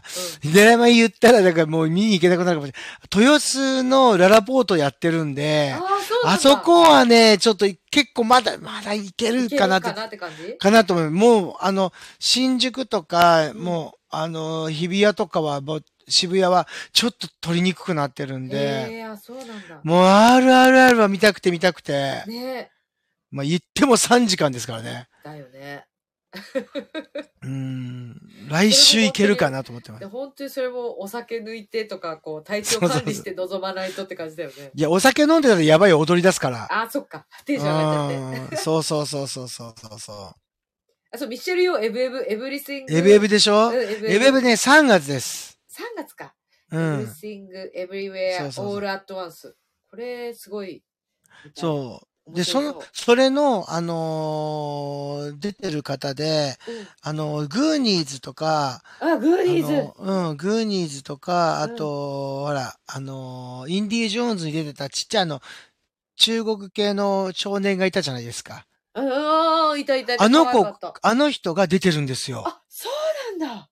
で、あの方も、なんかもう全然少年から大人になってから全然役者として芽が出なくて、で、制作側に移って、で、今回、ほんと久しぶりの役者として出てるらしくて、それがね、確かね、賞を取ってるらしいですよ。アメリカの方で。そうなんだ。だからもう本当に、エブエブはすっごく面白いって言ってました。やっぱり。だよね。絶対面白いと思うんだよね。見たい。あと、RRR ですよ。RRR も気になる。あれはね、自分T さんみたいな。はい、ごめん。ティーザー3本ぐらい見たけど、全然ストーリーが繋がらないです。想像もつかない。想像がつかない。だから見たい。余計見たい。3時間。見た人のこう感想とかツイッターでこう言ってるのとかをこうちょいちょい見てて、これはやっぱり相当面白いんだろうなっていうのがすごい伝わってくる。エンターテイメントですよね。ね。これ踊りがあり、歌あり、戦いがあり、とかって。あれは見ました？ちょっと前に流行った。見てないです。先に言っときます。バーフバリーっていう、見てないんですよ、前後。あれもね、すごいですよ。まずそこから見ないとダメだよね。あれはもう Amazon か、Netflix で出てるので、前編後編ってあるんですけど、もうあれもかなり面白いですもん。歌あり、戦いあり、もう愛があり、ロマンスありでね、本当に。すごかった、ぜひ見ていただきたいですね。3時間とかにね、時間にひるんで見てないんですよ。面白い、見ろっていろんな人に言われて見てないんですよ。もう、監修ブライガイも激シネで2月にドルビーシネマ。先週ブライガイ、激シネも2月にドルビーシネマでやりますよね。あ、そっかー。こう、見た方の感想とかも、ツイッターでいただいたりしてて、ありがとうございます。ねえ、ちょっと、だからなんかこう、自分も見に行ったけど、もう一回こう、確認をしにもう一回見たいっていうのはありますもん。激シネってね、全然別物になってるから、すごい、なんて言うんでしょう。わかる。わかる。これもう自分がわかると思って今、わかるって言って意見言おうとしたら悪口になるのやめます。何それ。あの人さーとかってあの人さーが始まっちゃう。ダメ。なるほど。もうね、自分で今年は考えてるんで、もう今年は自分で金をちゃんと貸してるんですよ。悪口ってわけ、今のは悪口じゃないです。自分の意見だけどね。悪口は金運を下げるって自分に言い聞かせてるんです、今。なるほどね。良くないって思って。なんかでも、そうですね。私も、なんか、なるべくそういうのをやめたいなって思ってました、今年。金を下げる。なんかそういう気が、なんかする、私も。だからあんまりね。批判的なことを、なんかこう、あんまり言わない。つい言ってしまいがちなんですけど、例えば、社会的なこととか政治的なことって今このポッドキャスト内では、絶対言うあれはないんですけど、自分の趣旨としてそこに声を高らかに反対とか、やっちゃいけないとかっていうことは言っていいと思いますけど、悪いこと、貶めるようなとか、ね、相手をちょっと侮辱するようなことは絶対言わないでおこうっていうのは今年の信念です、自分の。誰かが傷つくのは嫌だなって思いますよね。やっぱ帰ってくるんですよ、そういうの。私もそう思う。そういうの、なんか多分きっと帰ってきちゃうと思うんだよね、自分に。自分もね、お店にいて、ちょっと思うのが、例えば、自分もこう働きながら、たまにお客さん入ってきて、懐かしいお客さんが入って、どうも久しぶりとかって喋ってる時に、なんかちょっと太ったんじゃないって言うと、死ねお前と思ったりするんですよ。それを言われた時に、うるせえんだよ、お前よ、って。久々に来て、てめえが飯をおごってくれるわけじゃなかったのに、ないくせに何が太ったのなんだろうって言ってんだよ。太らせろよ、お前の財力でよ、って思ったりするんですよ、そこら辺は。でも、自分ね、それをね、自分で反面教師じゃないけど、ふとね、お客さんに対してそういうこと言ったことはないんですよ。いや、もちろんね、それは言わないだろう。言ったことはないけど、でもね、韓国っていうか、だから自分もいつも行ってるお店あるじゃないですか。自分がよく行ってるお店とか。行くと、そういうこと絶対言わないんです。なるほど。いや、なんか、髪切って良くなったね、とかさ。わかる。はい。あれどうしたのなんかすごく、感触だって、なんかあれだね、なんて、もう外見を見てとりあえず褒めるんですよ、まず。素晴らしい。これを心がけようと思ってます。私もそう、心がけたい。心がけようと思ってる。自分も。なんかさ、悪く言うっていうか、なんかこう、そういうの、結構簡単というか、うん、なんかそれが面白いみたいなのもあるじゃないですか。そうそう。それでもあんま面白くないなって最近思い始めて。いや、だから皆さんにも声をもう口角にね、唾を溜めながらね、泡を溜めながら言いたいですけど、ブスにブスだって言ってもいいと思いますよ。でも、でもね、身の程知らずになるぐらいの褒め方、勘違いした褒め方は絶対しなくていいと思うんですよ。あ、なるほど。ね、ブスはブスなりに生きて頑張って生きてるし、ね、でも自分はだからといってブス、どうで美なんかとって言ったら違いますよ、全然。でも、勘違いさせる発言は罪ですから。わかりました。で、その時に、あ、肌が綺麗とかさ、ね、褒めるところは必ずあるはずなんですよ、きっと。自分はそれを心がけてお店に立って続けようと思ってます、今年は。それは。そう。いろんなとこ見て、綺麗だねーって言います、とりあえず。ちょっと、面白い、ちょっとすごい、差しどころが違うところに行きそうですね。だから自分ね、お店で、自分ね、もともとあんまり、こう、年を聞かないんですよ、人に。昔から。はいはいはいはい、でもそれが今ね、こうお客さんで来て、年齢、まあ、見るからに年上とか、なんとなく目測でわかるじゃないですか。はいはいはい、あ、こういう人若いんだ、年上かな、でもこの人若くふりしてるけど結構言ってるなとかいろいろ思うじゃないですか。でもそこに踏み入れたこと一回も絶対なくって、それ昔からあんまり年気にしたことないんですよ、ちっちゃい時から。うん。バカはバカだと思ってるし、うん。賢いと思ったら、自分より年下でも全然、すっごい賢いとかって思う人もいるし、だからそれ人それぞれだと思うから、あんまり年齢とか聞いたことないから、年齢を聞かれるときに、その侮辱とかっていうふうに思ってる人たちが、その数字であんまり言ってたりする目安を、なんでそこで言うのって思ったりするときあるから、うん、思いませんだって、数字だ、年齢をね。なるほど、うん、年齢をね。うんうん。なんでそれを目安にしなきゃいけないのって。うん。その人、その人の持ってるものでいいじゃん、みたいな。うん。うん。それは本当にそう思います。そう、若い子で、無礼なことを言う人は許さないですよ。大人の人でもそうだし。相手に対して心のないことを言うっていうのは、敬意がないっていうのは起こりますけど、うん。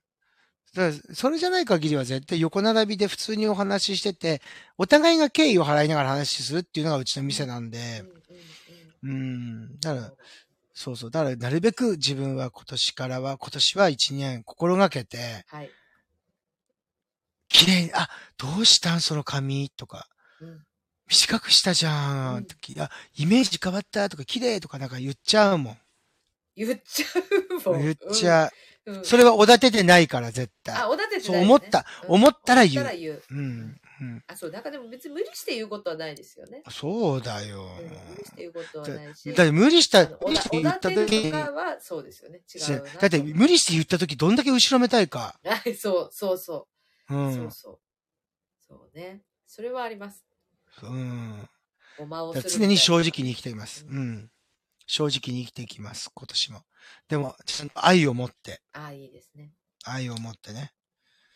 で、傷つけない。大事。ボキャブラリーが大事だなって思いますよね。言葉を知ってないと、いっぱい選択肢そういうんじゃなくてこっちっていう選択肢が自分の中にないと知識として。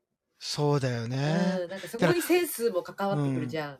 褒めちぎって相手をけなすのは本当に上沼恵美子さんのね。怖いよ。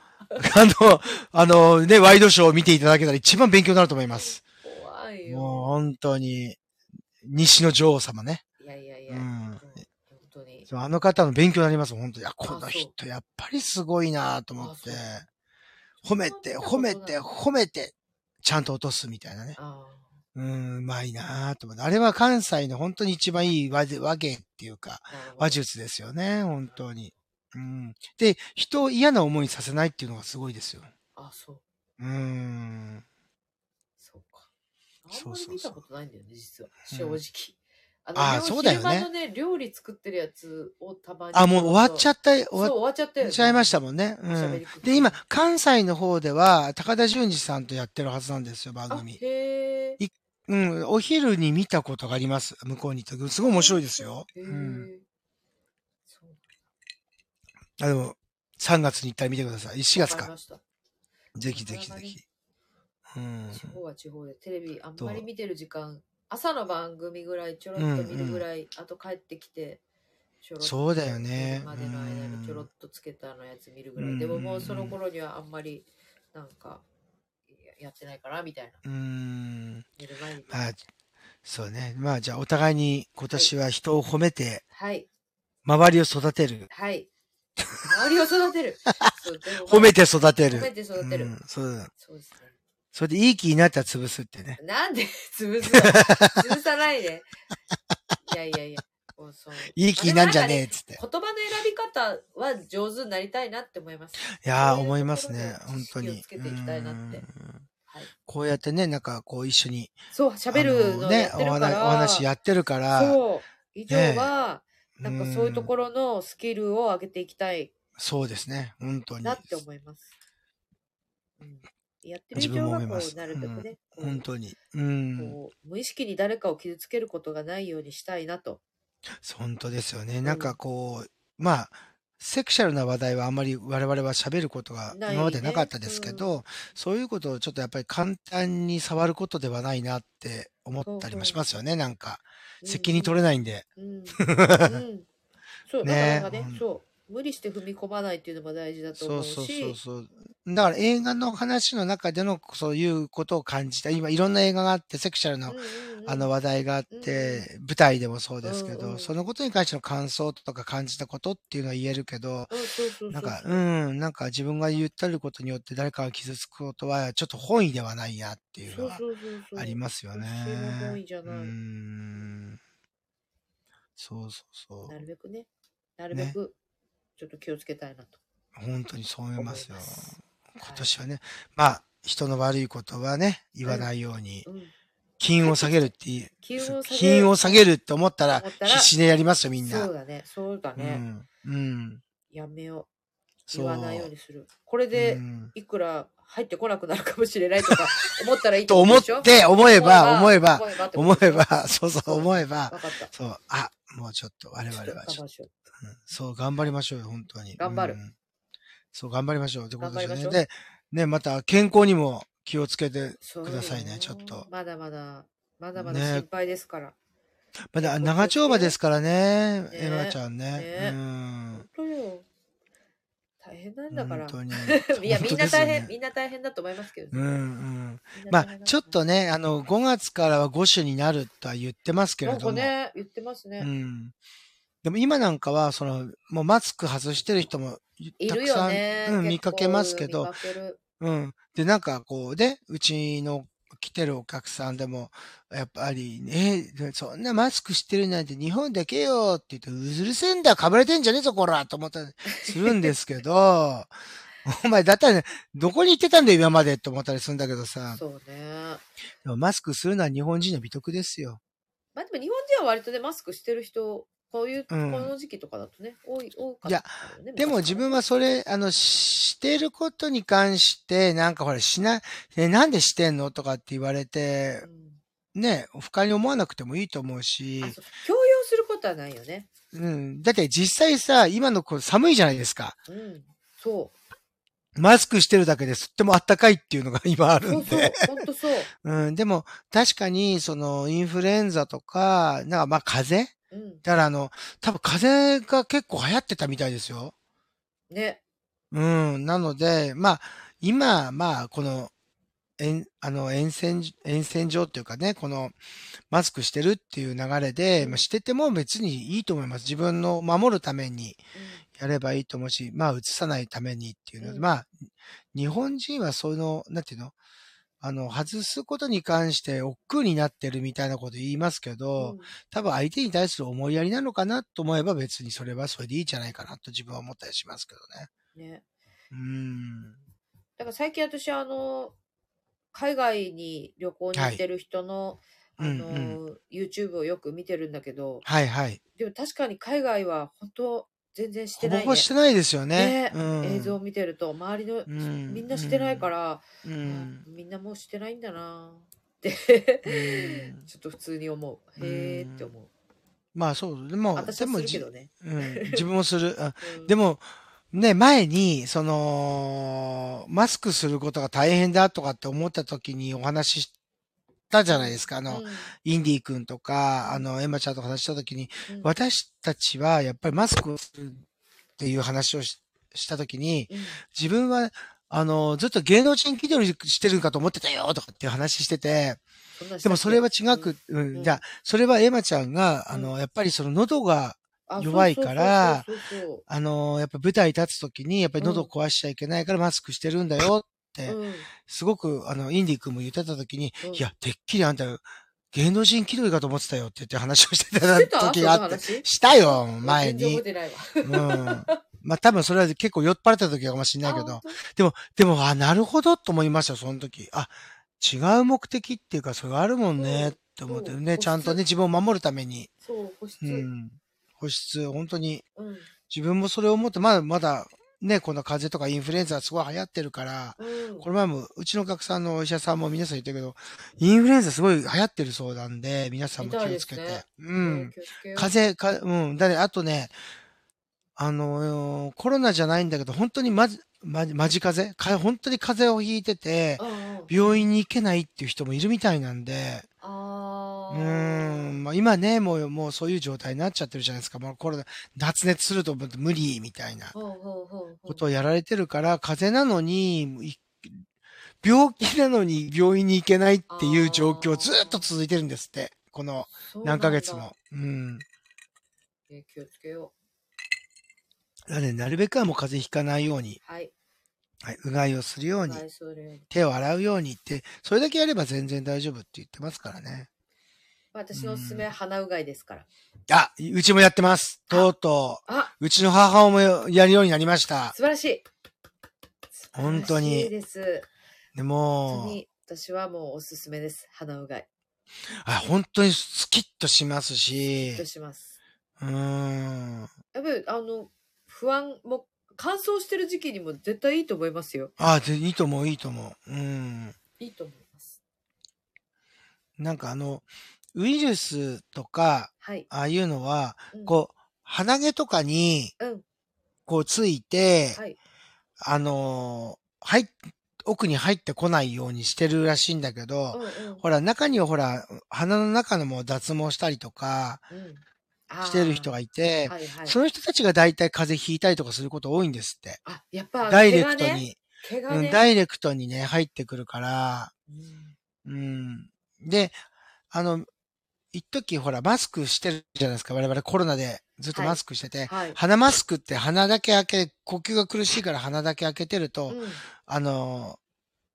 してる人いるじゃないですか。でも、あれが一番致命的で、鼻から入ってくるんですって、口じゃなくて。あー、よくないね。うんウイルスは全部、口の中は唾液で全部ね、大体とどまるらしいんですよ、唾液で。へえ、そうなんだ。うん。で、鼻って、やっぱりそこから入って、うん、喉の方に入ってくるので、インフル、PCR は、鼻の奥とか、喉の奥で調べるじゃないですか。あれはなぜかって言ったら鼻から入るからなんですよ。なるほど。うん、そこにくっついてんだよね、きっとね。そう、そう、だから、うん。採取して、映ってるかどうかっていうのを見るんで、うんうん、で、何回も陰性だった後に、なのに、陽性になるとかっていうのは、病原菌の死骸ウイルスの死骸、うん。ウイルスの死骸がくっついて、薬品に入れると、陽性になるんですよ。はぁ。っていうのがあるから、鼻うがいとか、医師のうがいっていうのはすごくいいんですって。なるほど。うん。だから本当に、うん。だから、それを聞いて、自分も鼻うがいすごいするようになりました。皆さんね、絶対いいと思いますよ。うん鼻うがいはもう本当におすすめ。何よりもおすすめ。どんな化粧品よりもおすすめ。ほんとほんとほんとほんとほんと。ほんとでもね、それはエマちゃんから聞いてから、本当にすごいいいなと思いましたもん。うん。うん。本当に。なんかいろいろありますけど、なんか中耳炎になるとか言われたりもしますけど。うんうんうん、あ、そうなんだ。うんうん、そう。まあ確かになんかちょっと、なんか変なとこに入っちゃったかもみたいな時もたまにある。うん、たまにありますけど、うんうんうん、基本的に今まで私も何年でしょうかね。本当にコロナになる前からやってたから、さすがコロナになってからはもうほとんどこう欠かさずやるみたいになったので、うんうんうんうん、今のところ中耳炎にはなったことがないので、うんうん、はい。鼻うがいもこうビューッとこう注入するときもね、うん、注意事項ありますもんね。うん、色々ありますけど、うんはい、難しいことはないですけど、注意事項だけ守れば全然大丈夫っていう。はい、いやーなかなかね、今日もフリートークしながら。うんあれですけどね、いろんな話しましたからね、神社から、はい、そう何から何まで。最後は鼻うがいっていう、ね。鼻うがいの話。じゃあもうそろそろ2時間ね。もう2時間も経ちましたから、はい、すみません。2時間前に1回切らないとね。はい、そうですね。はい。はい。なので、はい。ありがとうございました。ありがとう。なんだっけ、なんかこうテーマもなく、ずっと久しぶりだから話をした。近況報告というよりがね、なんか。そうね新年から今に至るまでのなんかこう1ヶ月の不平不満を喋ったっていう感じですけどね。でもほら今日はほら工藤さんが翔子さんの舞台見に行ってたし、翔子さんの舞台の話とかできたらいいなって思ってたので、そうあと近況報告。近況報告ですね。1月の2日以来のそうそう行きそびれた初詣は2月3日4日でお願いします。わかりました。そしてリセットはまだです。大丈夫です、皆さん。まだ間に合う。間に合う。あ、でも私は一応、川崎大師は一応電車で行きました、その後。一人で。一人で行くっつって。はい、なるほど。はい、一人で電車で行ってきました。そっか、はい。まあ自分もね、ちょっとまたもう一回行った方がいいよね、でもね。立春明けてから。